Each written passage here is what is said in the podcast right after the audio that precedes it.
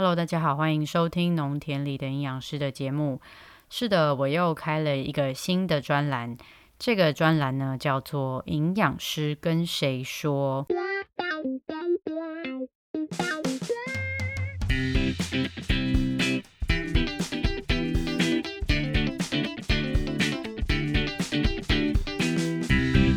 营养师跟谁说呢？就是会说话给特定对象的人的一个节目。因为我想要说的话，有时候可能对象不太一样，所以就稍微做了一个像这样子的区隔，叫做营养师跟谁说。会想要花一点比较长的时间，然后针对同一个主题，好好的来聊一下给这些特殊的对象听。所以呢，我就开了这个专栏。第一次这个营养师跟谁说的对象呢，是呃在学校想要做食农教育的老师们。那为什么是针对是老师们呢？因为我在等一下说的话里面，其实会把跟学校的主要科目稍微做一些结合，让呃在学校里面做学校教育的十二年国教的老师们，那也想要尝试看看实农教育是在干嘛的老师们，可以稍微有一点点往前，能够往前走的感觉。就要开始喽！我今天想要分享的这个跟食农有关系的事情，其实跟我现在我自己的定位有关系。我是一个在农田里的营养师，意思意思是说我我注重饮食，同时我也很喜欢在田野里面发生的事情。那呃，我希望是可以用更系统性的方式来看待我们的呃食物，或者说我们的环境这件事情。用一个大家比较常听到的词的话，就会是永续。那永续的永续发展或者永续发展目标，在这几年呢，呃，在联合国大力的推广之下，在很多发展中的国家或者是呃已发展的国家，都在永续发展目标上面有一定程度的琢磨。那台湾呢，也是在这几年。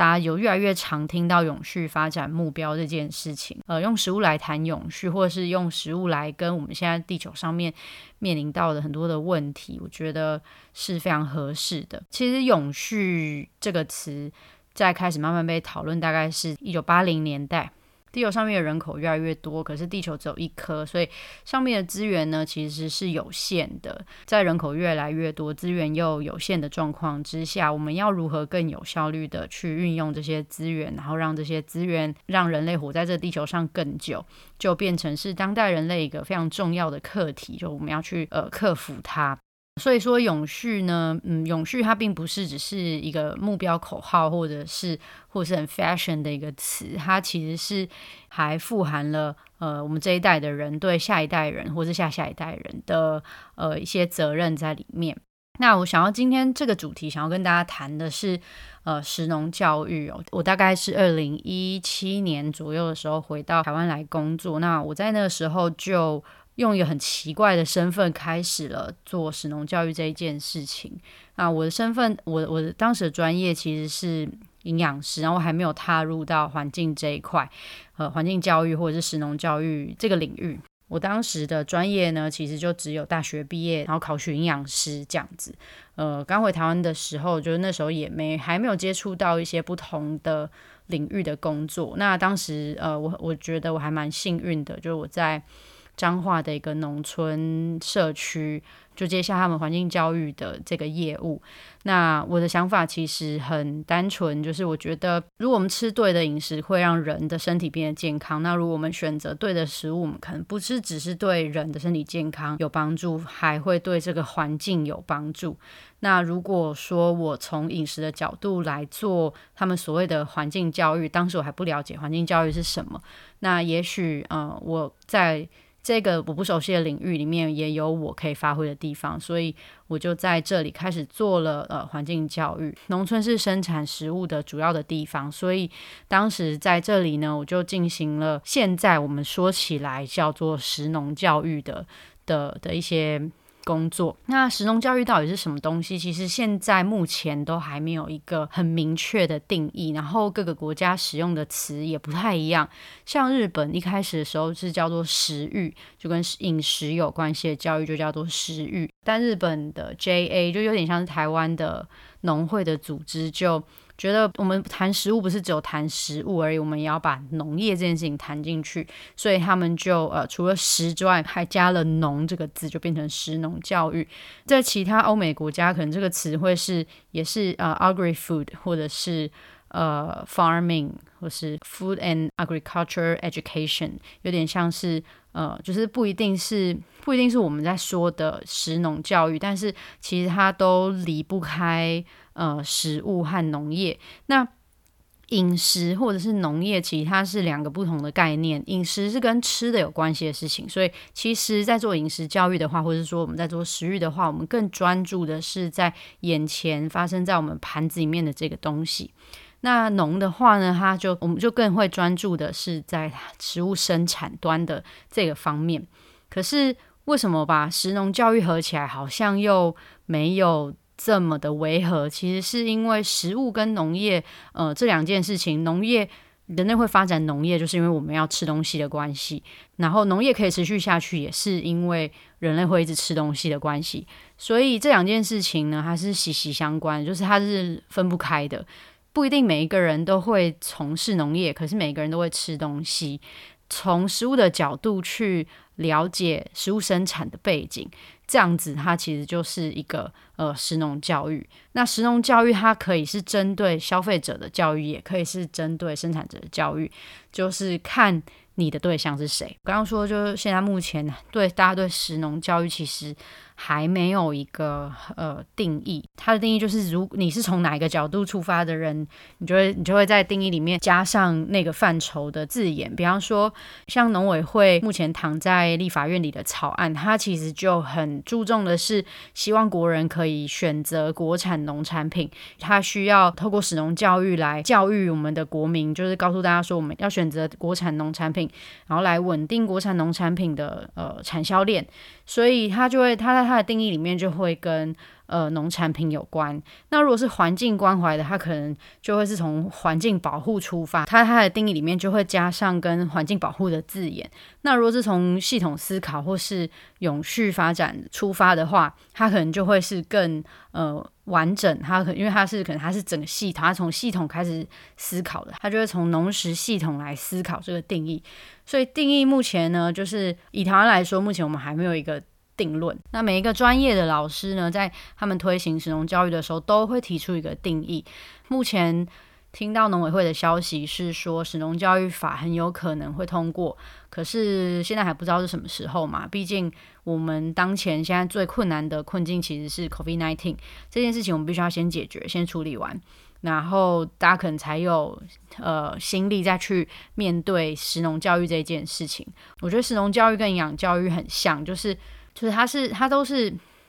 呃。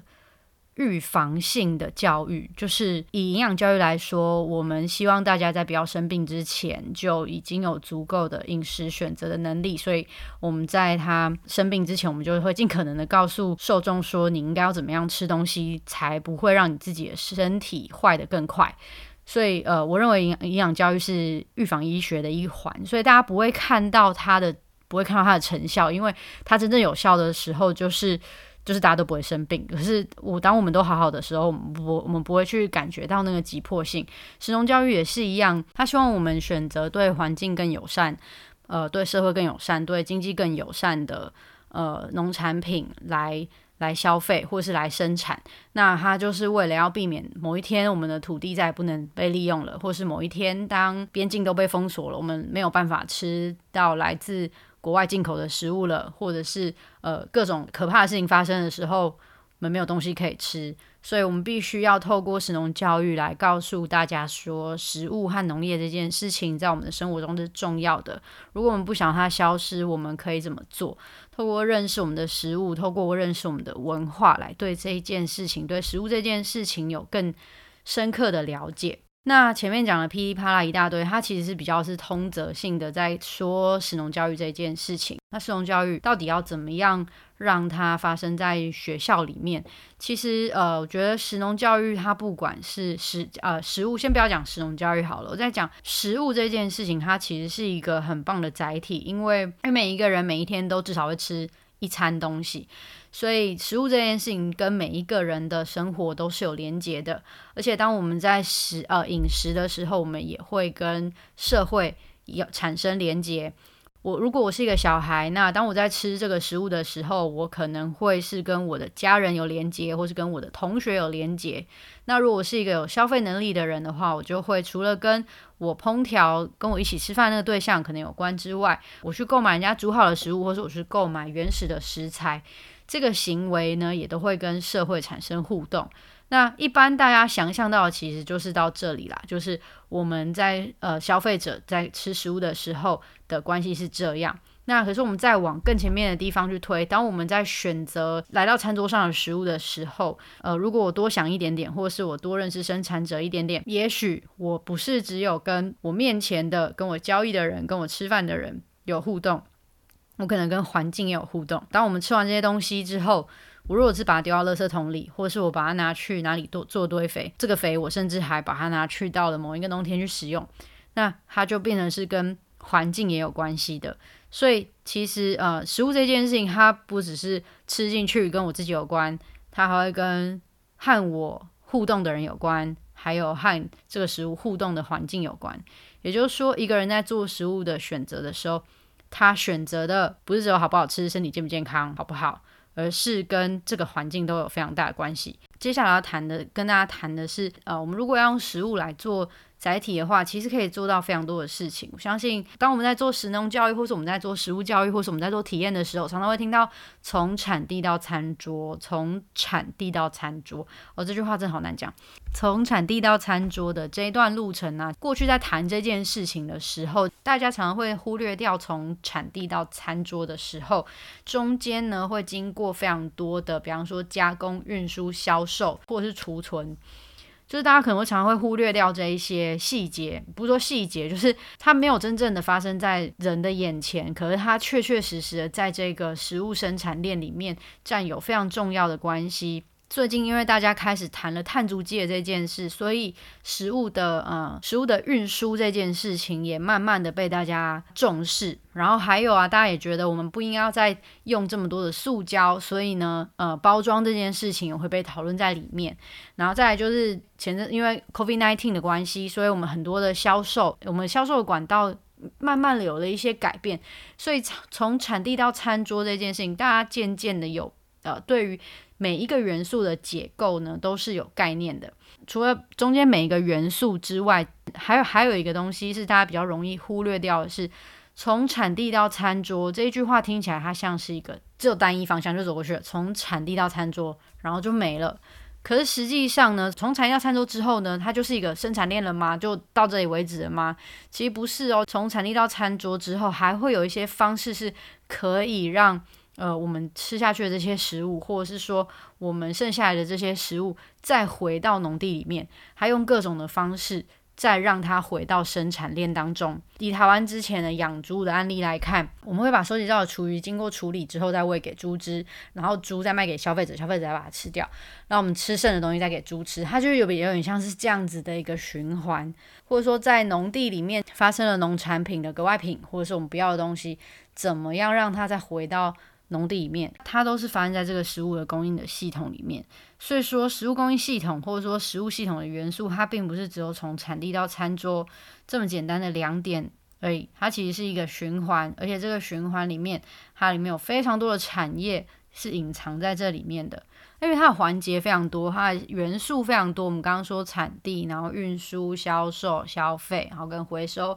这一些环节呢，它都会跟。我们现在面临到的很多全球的问题有关。什么叫全球问题？大家现在想到全球问题，OK？全世界遇到了什么共同的问题？可能最直接跳出来就是 COVID-19，没错，它是一个全球的流行病，没错。那还有其他的话，比方说像呃，我们在讨论就是现在的地球的二氧化碳的浓度越来越高，那所以我们的呃大气的状态就越来越不稳定，所以我们可能会有很多的极端天气，大雨。或者是大干旱，或者是超热，或者是超冷的状况出现，气候变迁越来越剧烈。然后呢，还有什么？就是我们海洋里面有很多的塑胶微粒，不止海洋啦，我们生活的地方里被塑胶微粒包围了。我们海洋资源也因为塑胶微粒，或者是因为各种原因，比方说油轮污染而受到很大的威胁，或者是呢，还有一些什么，比方说热带雨林被砍伐，所以我们的生态的多样性就也变得比较低，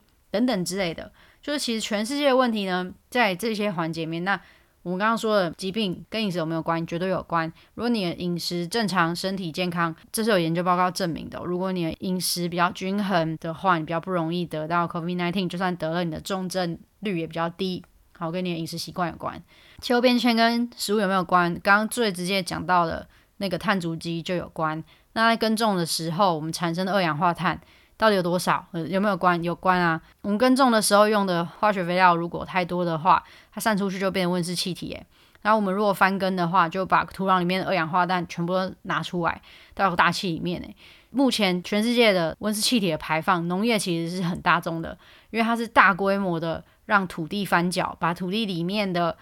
二氧化碳或者是甲烷等等的温室气体给放出去的。除此之外，农药的施用的或者肥料的施用的时候，它不是只有把土里面的那些空气捞出来到外面，它会把多余的、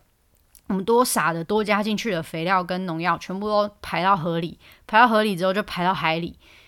那这样会不会对海洋生生命有影响？会不会对河流的生命是有影响的？